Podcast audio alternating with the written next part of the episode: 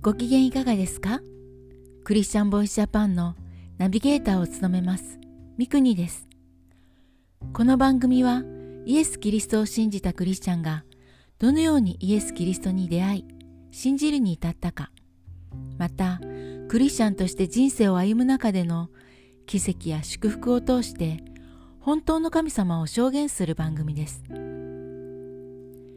1800年代のアメリカに一人の大衆伝道者がいました。彼の名はドワイト・ライマン・ムーディ。後にムーディ聖書学院を創立した人物です。彼は18歳の時イエス・キリストを信じクリスチャンになりました。そして翌年シカゴで伝道を始めました。ムーディがその働きの初期に経験したエピソードをご紹介します。それではお聞きください。ある判事の奥さんが主人と話をしてほしいとムーディに頼みました。この判事は知的で教養がありました。しかし彼は神の存在は信じていましたが三位一体を信じられず当然イエス・キリストも信じていませんでした。ムーディは彼と議論することは控え率直にこう言いましたもしあなたが改心でもするようなことがあったらぜひ私に知らせてくださいませんか？判事は皮肉いっぱいにこう答えました。ええ、そうしましょう。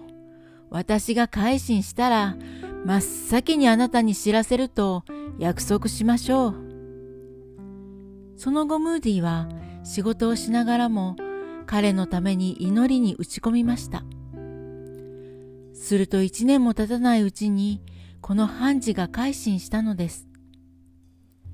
そして約束通りどのように救われたかいきさつを彼はムーディに報告しました。家内が祈祷会に行ったある夜のこと、何とも言えない不安で惨めな気持ちになりました。そのため、家内が帰宅する前にベッドに横になりました。ところが、一晩中眠ることができませんでした。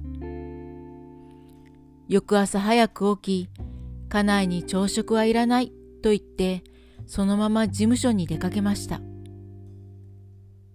事務員たちには休暇を取っていいと申し渡し、私自身は部屋に閉じこもりました。ところが、ますます惨めになるばかりでした。とうとうひざまずき、私の罪を許してくださいと神に祈りました。ところが私は十字架による贖いを信じていませんでした。キリストの贖いの死を信じない人は、イエス・キリストの名によって祈ることはできません。ですからどうしても、キリストのゆえにということができませんでした。苦悩のうちに、ああ、神様、私の罪を許してください、と祈り続けました。しかし答えはありません。ついに絶対絶命の窮地に追い込まれて、ああ、神様、イエス・キリストのゆえに私の罪を許してください、と叫びました。するとすぐさま、心に平安が訪れたのです。この判事はイエス・キリストの名によって求めるまでは神の臨在に近づくことができなかったのです。イエス・キリストの名によって求めて初めて祈りはすぐに聞かれ許されたのでした。聖書の御言葉ヘブル人への手紙10章19節にこうあります。私たちはイエスの血によって大胆に聖女に入ることができます。いかがだったでしょうか？こうおっしゃる方がいます。どの宗教を信じても行き着く神は同じだ。だから何を信じたっていい？と。聖書は言います。この方以外には誰によっても救いはありません。天の下でこの皆の他に私たちが救われるべき名は人間に与えられていないからです。次回もお楽しみに。聞いてくださるすべての人の上にイエス・キリストの祝福がありますように。